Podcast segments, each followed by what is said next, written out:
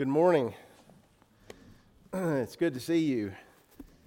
It's good to be in the house of the Lord and to have this opportunity to share in this time of worship and of study. And we, it's my prayer that the study of the morning will be encouraging to you as, as preparing it has been to me.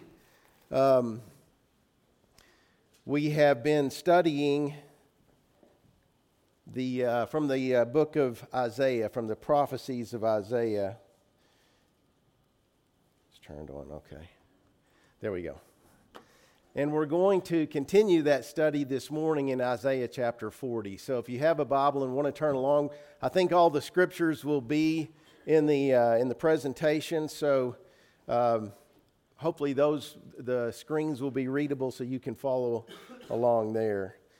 So, just a quick uh, uh, review of what we've studied so far. So, again, Isaiah prophesied approximately 750 years after the giving of the law of Moses and 750 years before Christ. So, if you look at the time between Moses and Christ, Isaiah falls right in the middle. And so, it's almost a period of transition as Isaiah looks back to the children of Israel and the things that had happened to them, and he looks forward to the time that Christ will arrive upon the earth and the, the blessings of God that would be revealed through him. Isaiah prophesied from approximately 739 BC to 684 BC. And so his, his uh, time of his work spanned the reigns of five different kings of Judah. Uh, the book of Isaiah is referred to many times as the fifth gospel because there are so many prophecies of Christ that we find here. Uh, they're woven into the prophecies of Isaiah, and specifically beginning in chapter 40 and going to the end to, to chapter 66, it's almost exclusively, the prophecies are almost exclusively about the coming Christ and his kingdom. 230 years after David was the time of, of uh, Isaiah, and 192 years before the king, I'm sorry, after the kingdom divided, and 700 years approximately again before Christ. Uh, during his, the time of his prophesying, Israel would be taken captive by Assyria, and Judah would be taken captive by Babylon some hundred years later. And of course, if you're if you're familiar, which I'm sure most of most everyone is, with the divided kingdom of Israel, that the tribes to the north were known as Israel, the tribes to the south were known as Judah, and so that explains the um, the different times of their captivity. We know that Israel, when it was taken captive by Assyria, never returned as a people, but God um, would have Judah return. God would uh, take care of of them so that a remnant would return from Babylon to fulfill the promises that God had made both to Abraham and to David concerning the Messiah, that he would come through their descendants. the first 11 chapters we we studied um, not exhaustively, but we went through them fairly closely, and we talked about the different themes that we find here the unfaithful state of Judah and Israel and the coming judgment that Isaiah prophesied upon them, the unholy alliance of Israel and Syria, and Israel's pending captivity. And we also talked about the deliverance of Judah from Assyria, how Assyria would have taken captive those of Judah also, but that God prevented it. In fact, the Bible describes that, that Assyria was right at the throat of Jerusalem and of taking them, of destroying them and taking them captive by, by God's providence they were, they were saved um, through the miraculous works and the power of God. The return of the remnant uh, it was an, is another theme that we find throughout Isaiah the return of the remnant, that they were going to be taken into captivity, into Babylonian captivity, but a remnant of them was going to return, which would form the nucleus of spiritual Israel that we find that begins in the New Testament. and woven throughout those, those first, through, uh, first 12 chapters, we see the prophecies of the Messiah. The first one we find in Isaiah chapter 6, we see Isaiah who is brought in a vision into the throne, throne room of God, and he sees the glorified Christ upon the throne. And, And, um, and he's given a commission there to go and to, to speak to Israel and to, to proclaim the word of God, and, and specifically regarding their repentance and, and the judgment that was to come upon them. the sign of Emmanuel we find in Isaiah chapter 7 when the king of that time of Judah was seeking counsel, worldly counsel, and he, he refused the counsel of God. But Isaiah gave him a sign from God nevertheless. And that was the promise that in, in God's time that a virgin would have a child and that his name would be called Emmanuel, which was God with us. The promise again of the Messiah, the Christ, and how he would come into the world. Uh, in Isaiah chapter 9, we find the incredible writings there about unto us a child is born, unto us a son is given. Again, more detail about the Christ and his character and his kingdom and his reign. And we talked extensively about that. In chapter 11, we talked about the branch of Jesse, that basically Judah or Israel would be, would be like a forest who had just been cut down and there were only stumps left. But out of the stump of Jesse, being that uh, the line of the kings of David would come, would sprout basically a tree, and that tree, that branch was Christ, and that he would, he would have his kingdom, and his kingdom would be eternal. And then the last time we, we studied, we talked from Isaiah chapter 12, that is a song of joy and praise. And it talks about in that day that these things would, these are the things that you're going to rejoice in and sing about which is in the day of Christ, which is in the day, in the time period that we live now, and since the time of Christ. now, jumping ahead, so the next 22 chapters of Isaiah uh, are basically judge, uh, ju- pronouncing judgment on the nations around Israel. So, uh, the, specifically, the nations that are identified here are Babylon, Assyria, Philistia, Moab, Syria, Ethiopia, Egypt, Edom, Arabia, Phoenicia, and, Jeru- and Jerusalem also. So the judgments that are coming upon Jerusalem, God also pronounces here. And again, it's a very, um, it's a very dark description of these nations and how they have failed in their sins and the judgment that God is going to bring upon them. And it, um, you know, it, it, it's, it's almost, it's difficult to read some of, some of the, the prophecies as you go through there. But, you know, something that's interesting to me is when you think about um, the Old Testament, and you think about God's, the writings of the Old Testament and how God had chosen the children of, of Abraham specifically because of the promise that God had made that through his descendants the Messiah would come. But we, we think about Israel as God's chosen people, and it, it seems like that maybe God didn't pay attention or remember all the other nations around him, and, and nothing could be further from the truth. And I think that's one of the things that this bears out that God was always aware of what was going on in all of these other nations. It wasn't that God couldn't see or didn't have time to deal with them also, He did. But we know that in Romans chapter 1, because of their rejection of God, that God basically allowed them to go their own way and to uh, follow their own means, and, and that led them to a, a, a terrible place um, before the arrival of Christ. but God was always aware of them, and God was always, um, you know, God influenced the nations around Israel through their interactions with Israel, whether it was because they had conflict and they, they had wars with Israel, or it was because of people who actually um, encountered them individually, people who were, who were men and women of God. You know, and I think back to the, uh, the example of Naaman and, and how, you know, the, the Syrians had gone into Israel and they had taken captive certain people out of Israel, and one of them was a, a servant girl who, who served in, in, uh, in Naaman's household. And Naaman was a, a captain over the armies of Syria, and how when he, became, when he had leprosy, that she, she told him that she, she was concerned about him, even though she was a captive, but basically a slave, to say, there, you know, there's a prophet in Israel who can help you.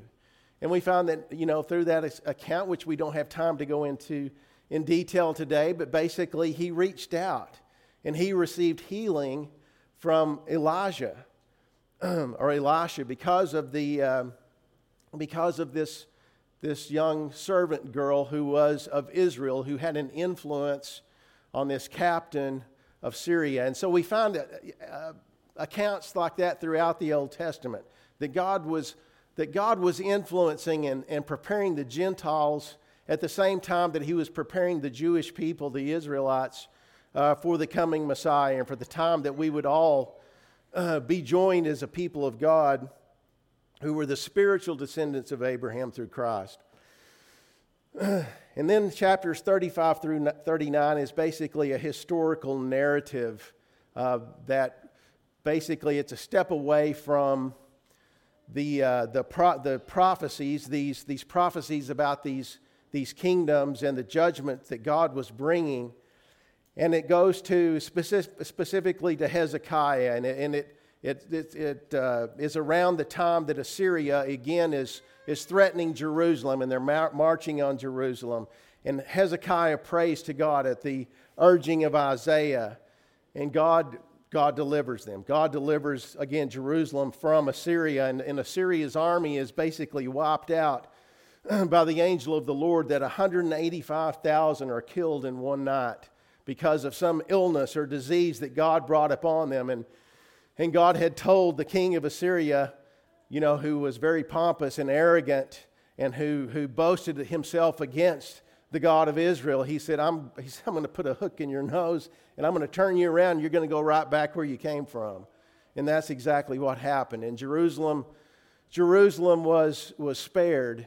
And Hezekiah and the people rejoiced at this. And then we find that Hezekiah falls, falls sick. And God tells him, Your days are numbered. You're about to the end of your life. And we see Hezekiah again goes to God in prayer and he prays for an extension of his time here, and God hears his prayer, and he extends Hezekiah's life for some 15 years. And following that, the king of Babylon. Now, Babylon really hasn't come un- into the picture yet as far as a world power. Assyria, again, was the great world power at this time.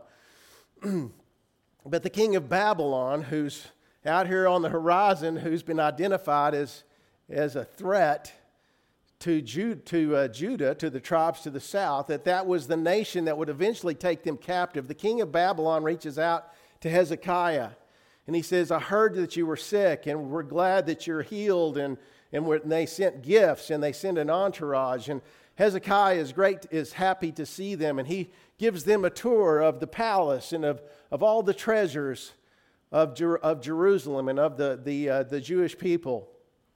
And then Isaiah hears about this and he said, Is this true? Did you show him all these things? And he says, Yes. And he said, he said, understand that the Babylonians in the future are going to come and all these things you showed them, they're going to take them. They're not going to leave a single thing here. Of those things of, of, of value in the temple and of the treasures, he said they're going to take them all. And not only that, they're going to destroy the city and they're going to take many of your people captive. And that's the way that chapter 39 ends with this, this prophecy of Isaiah about the coming destruction at the hands of the Babylonians. And, and then we come to chapter 40. And then all of a sudden, chapter 40, um, verse through 66, the, the, the tone changes. The tone completely changes. Uh, some of the themes that we'll find through these last uh, chapters are first of all that th- there are several times that people are identified by God as my servant. And one of those is, is uh, the nation of Israel, who is the deaf and the dumb servant of God. And then there's the specific identification of Cyrus, who would be the, uh, the ultimate king of the Medes and the Persians, who would destroy the Babylonians. And he also is identified as God's servant some 150 years before he even appears on the scene. He's named by name in Isaiah, which is a remarkable, one of the remarkable things in the book of Isaiah that he specifically names this person who's going to be a king and who's going to ultimately be the destroyer of Babylon. Um, the prophecies of these chapters are almost exclusively fulfilled in Christ. So, again, the fifth gospel, and as we go through these, you'll see the themes that point to the gospel and, and the kingdom of God and the things that are fulfilled in the New Testament. And finally, in the, these chapters are quoted at least 37 times in the New Testament. So there's quotes from either, from either Jesus or the apostles or the writers in the New Testament that quote uh, these chapters frequently. So, Isaiah chapter 40 and verse 1 says, Comfort, yes, comfort my people, uh, says your God. So, again, we, we go from the end of chapter 39, where, where Isaiah is, is describing this destruction, these, this affliction that is going to come upon the Jewish people Uh, at the hands of the Babylonians. And, and now he tells Isaiah to take a different tone. Up to this point, again, it's been, it's been judgment and it's been condemnation of, of their, their ways and the things they've done, and the judgment that God's going to bring upon them, and a call to repentance. And now God says, Isaiah, speak comfort to them. Speak comfort to my people. And so, as we go through this chapter, I would just want to notice the things that Isaiah tells us that should comfort us as the people of God. And the first thing I want to notice here is that he says, Comfort, yes, comfort my people. So, speaking comfort to his people. And, you know, we think about the children of Israel and the Jewish people again, and by and large, they had, they had forsaken God. By and large, they had rejected God. Yet God refers to them, refers to them as my people, and specifically to, to that remnant of his people. To those, you know, there were still, even though they had lost their way by and large, there were still faithful men and women in Israel. And you know, when we see this, when they're eventually taken captive by the Babylonians, and people like Daniel and Shadrach and Meshach and Abednego and those, those his fellows who were faithful to God even in that time of captivity, and they were representative of the, the other probably thousands of everyday men and women who were faithful to God throughout this time. And he says, Speak comfort to them.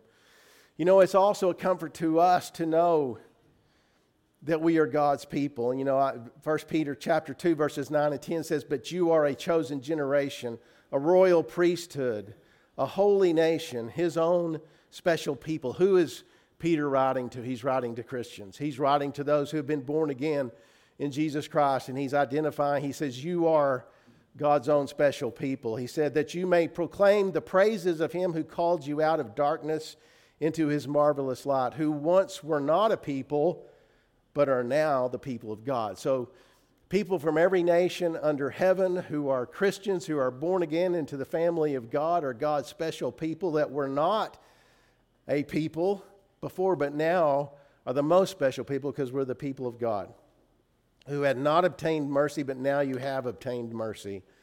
He said, Blessed be the God, Second Corinthians, I'm sorry, now we're going to move on to comfort. So, God is the God of comfort. First of all, it's comforting. The first thing we notice about comfort is we're comforted because we know we're the people of God. In Christ Jesus, we are God's people.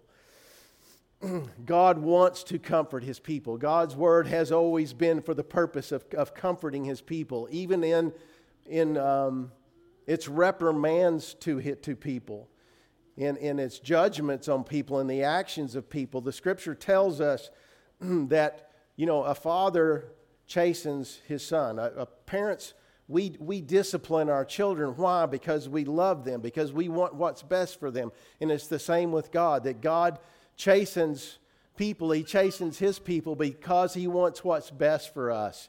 He wants us to live the most joyous and happy life which is found in Christ and in, in obeying his commands. And that's what he, he's directing us, always directing us to but he, com- he, he desires to comfort us.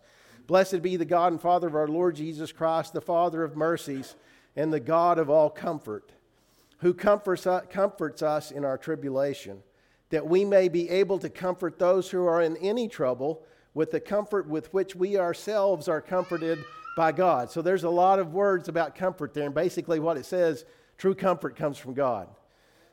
Our true place of comfort comes from God. And even as we comfort each other, the, the way we comfort each other is by what? Through the Word of God, by expressing the promises of God and the, and the Word of God one to each other.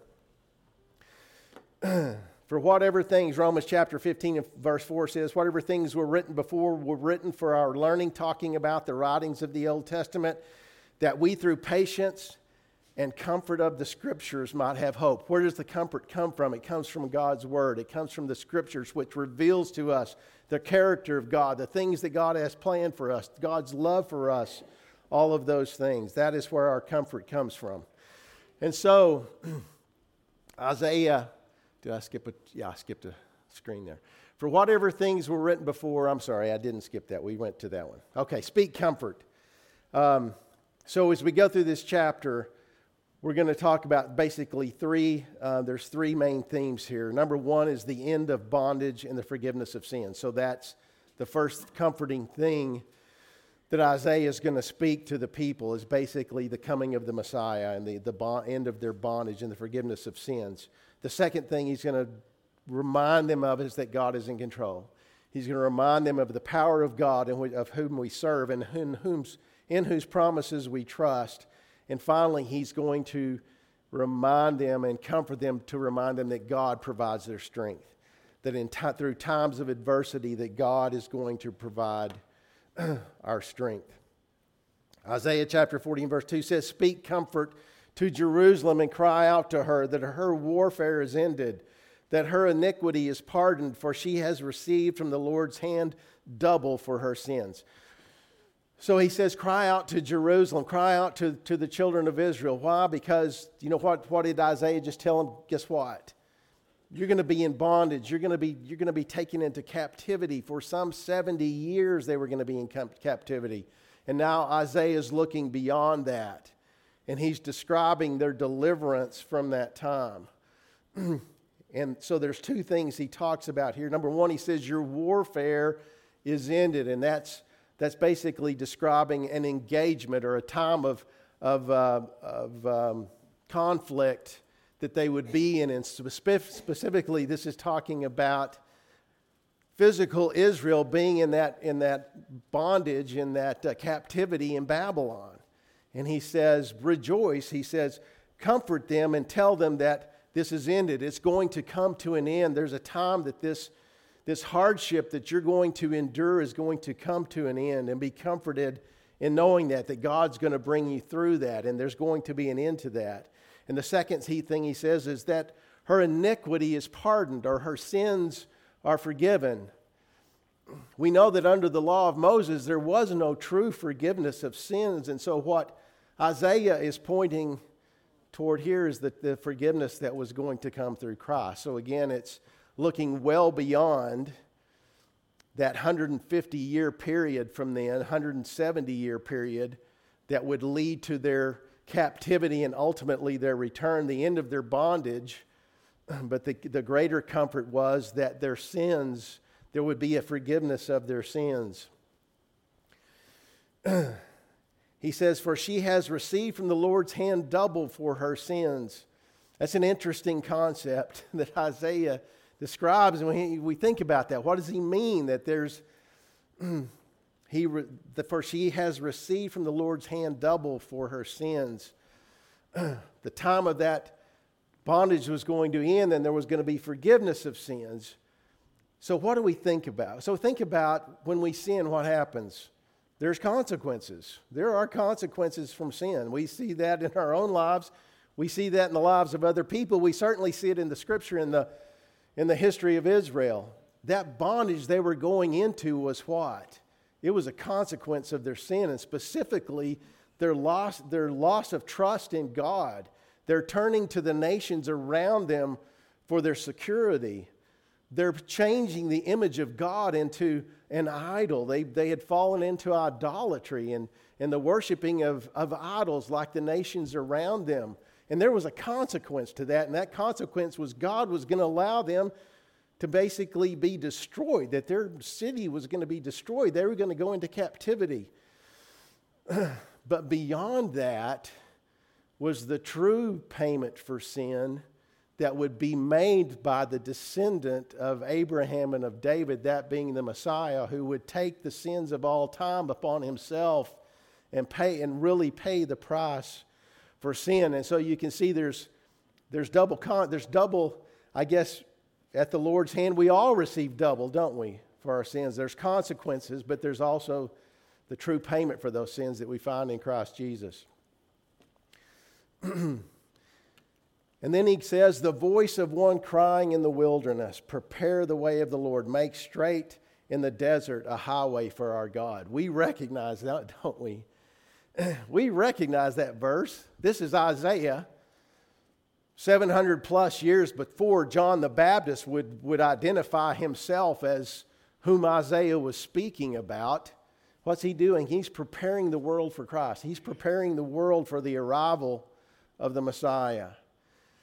And Isaiah speaking about that time when, when sin would be forgiven, the things that would be comforting to them and to us also, he identifies he identifies the announcement that the Christ has arrived, that the kingdom of God is at hand. And he says, Prepare the way of the Lord, make it, make straight in the desert a highway for our God. So we think, what's he do? What's he talking about? He's talking about, you know, when the king came into a certain location or a city, they would, they would clear the path, right? They would, they would uh, fill in the, the low places of the road and they would make sure it was smooth for the king to travel on. And that's kind of what the description is here to make it straight, the king is coming. make the road straight, make it smooth for him to travel on when he, when he arrives. So they're make, to make preparation for it. For every valley shall be exalted or raised, and every mountain and hill shall be brought low. It'll be smoothed out. The crooked places will be made straight, and the rough places smooth. The glory of the Lord shall be revealed, and all flesh shall see it together, for the mouth of the Lord has spoken it. So he's announcing the coming of the king, and he's describing the work of John the Baptist. Now, was John the Baptist out there working on the roads? no, he wasn't, was he? What was John doing? He was preaching to people. What was he telling them? He was telling them, Repent, for the kingdom of heaven is at hand. Repent.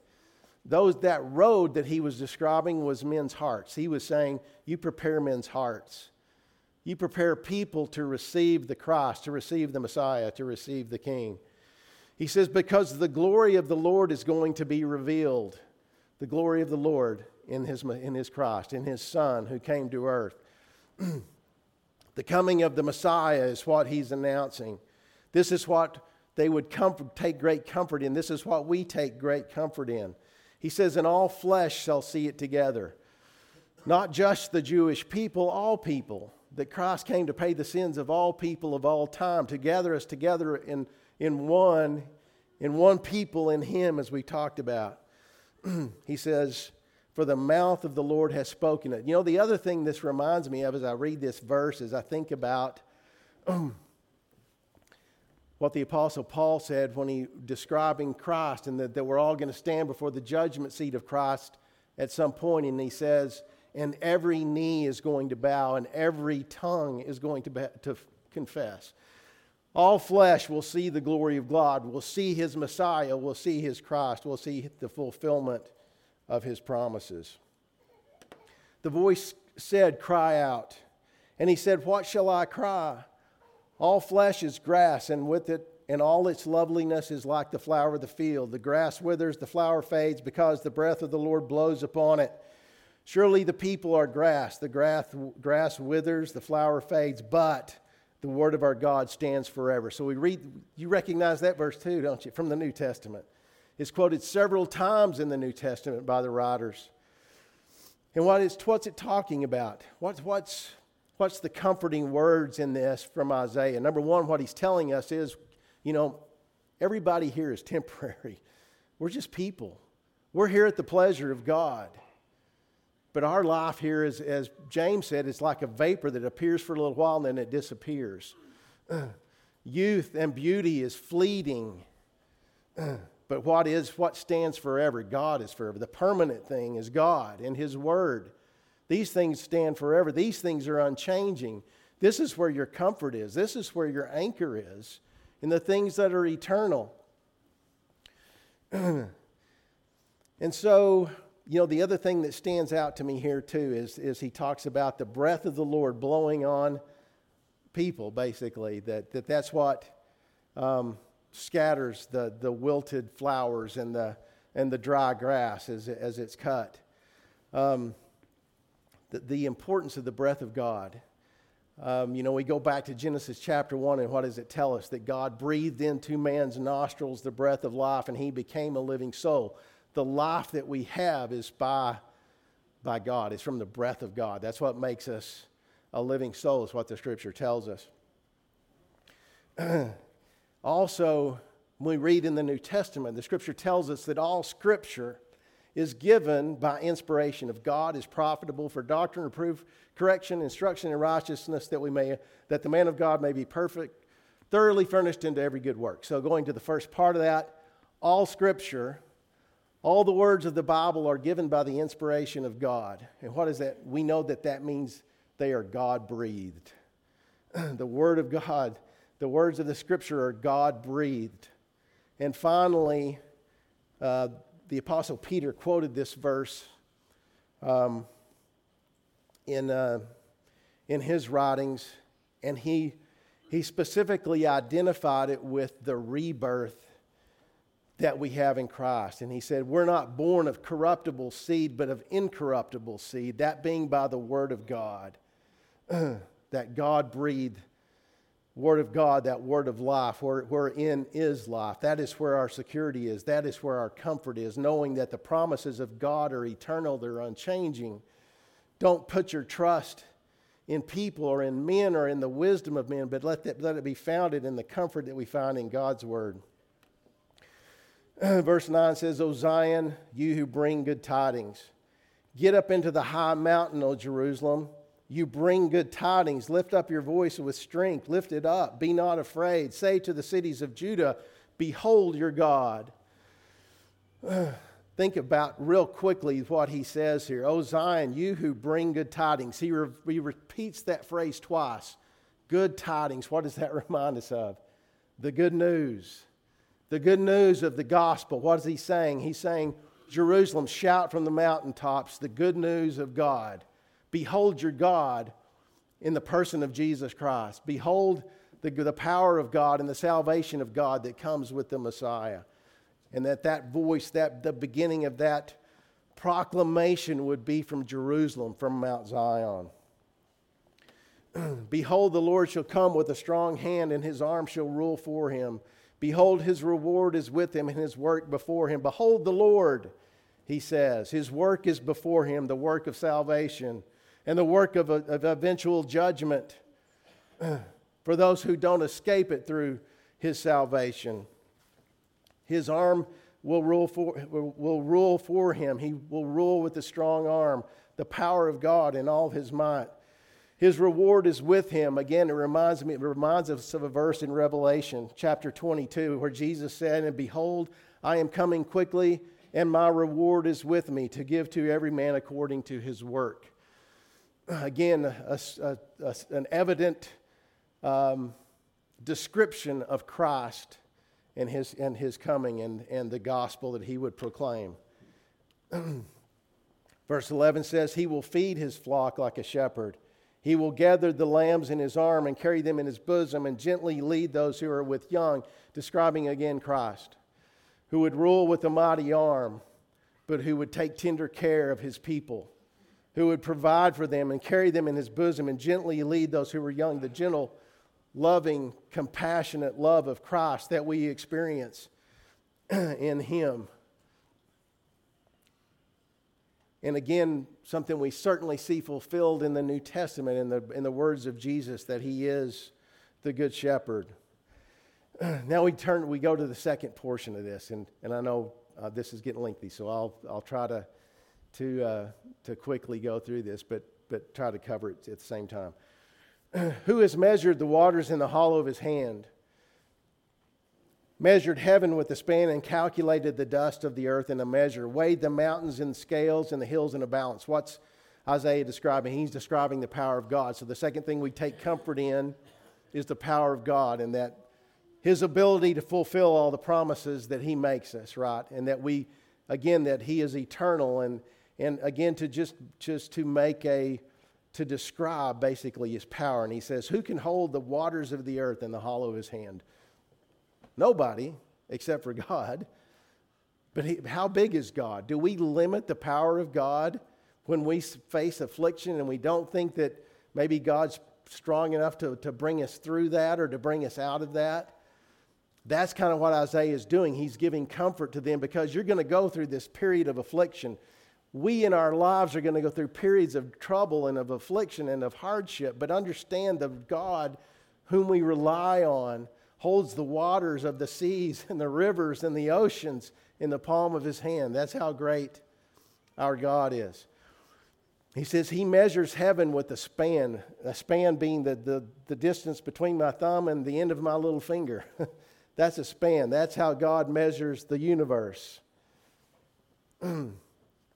with the span. And he calculates uh, the dust of the earth in a measure. He, he can tell you how many grains of sand there are up on the earth. He, he could measure it. He can weigh the mountains in, in scales and the hills in a balance, in a scale. who has directed the Spirit of the Lord? Who has counts? Who has taught him? With whom did he take counsel, and who instructed him and taught him in the paths of justice? Who taught him knowledge and showed him the way of understanding? Rhetorical questions. Who? No one. God is all wisdom. God needs no counselor. God needs no instructor. God is the giver of all wisdom and all knowledge. Behold, the nations are as a drop in a bucket and are counted as the small dust on the scales. Look, he lifts up the isles as a little thing, and Lebanon is not sufficient to burn, or is be sufficient for a burnt offering. What's he saying? These nations around, that, around you that you are fearful of, he said, to God there is nothing. They're a drop in the bucket. They are nothing compared to God, to, to his power, to his wisdom. he says, Lebanon, the forests of Lebanon. If you took all of those forests and you set them on fire and you took all of the beasts and you offered them as a burnt offering, they would be insufficient to what God is worthy of. He said, All nations before him are as nothing, and counted by him as less than nothing and worthless. We don't, God doesn't need the wisdom of man. You could put all the wisdom of people together of all the nations of all time, and you know what? We couldn't offer anything to God as far as knowledge or wisdom or strength or anything that He would need. He has no need of us, yet He loves us. And yet the scripture tells us He considers us. To whom then will you liken God, or what likeness will you compare him to?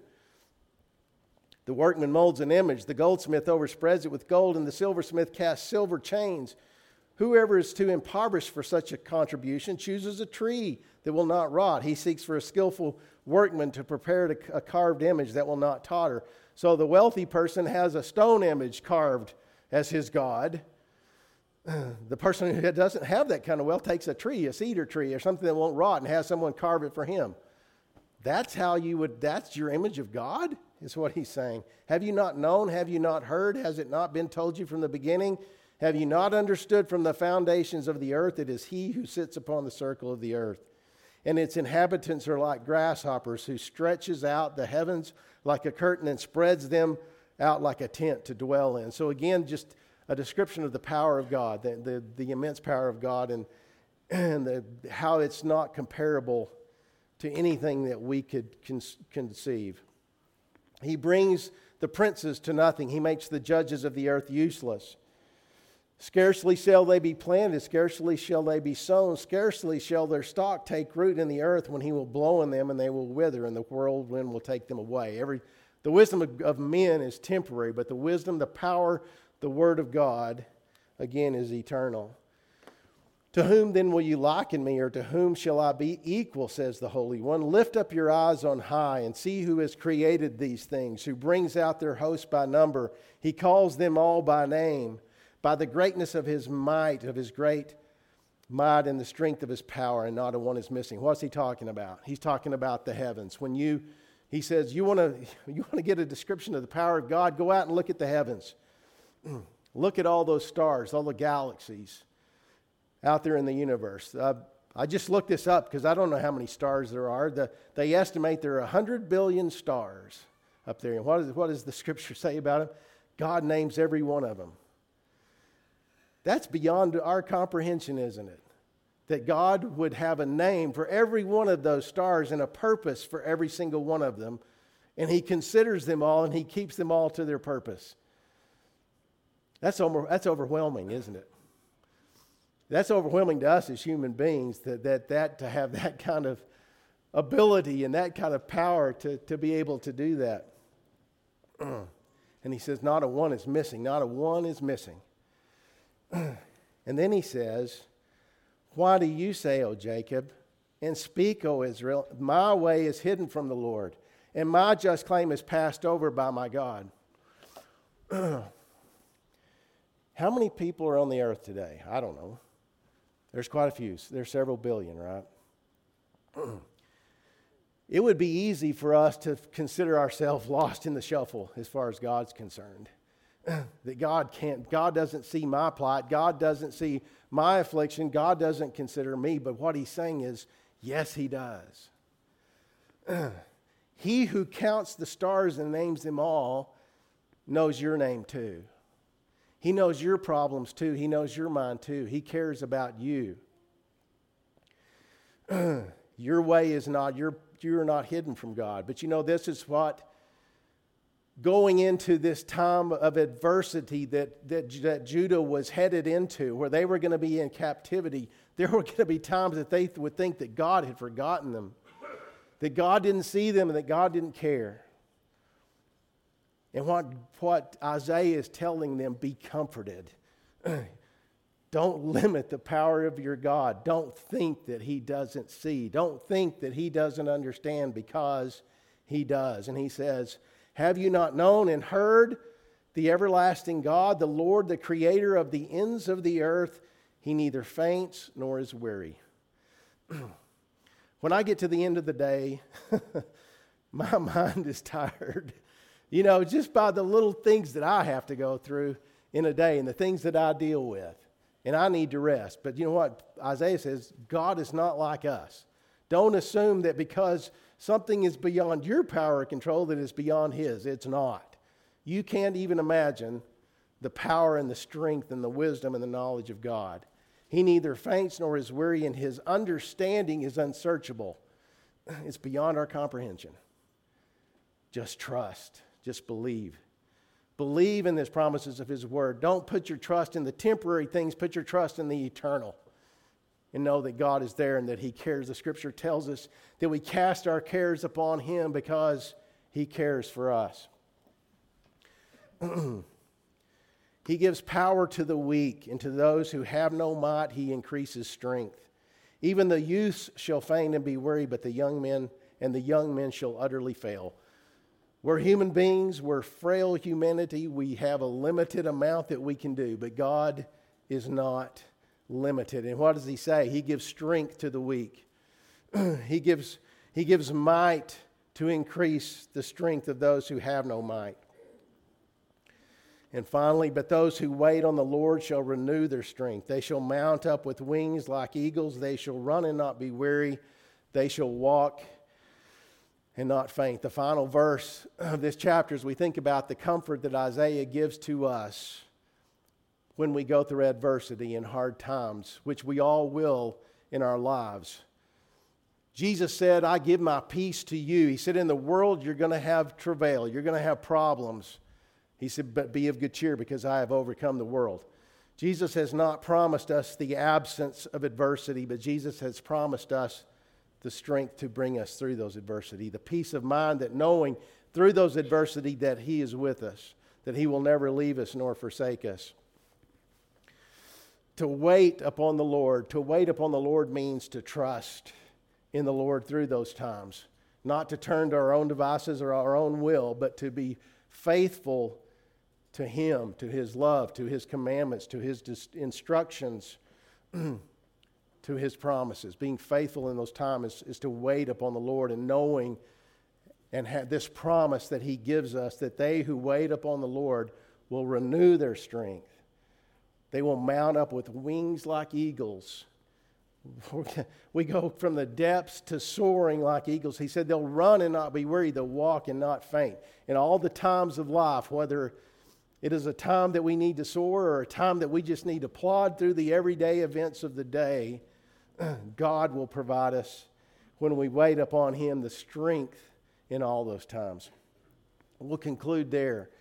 never knowing the minds of those present, if there's one this morning who's never obeyed the gospel of Jesus Christ, if we could assist you in that, if you would choose to do that at this time, or if we could help you with prayer in any other way, we would, we would invite you to come forward as we stand and sing the song that's been selected hear the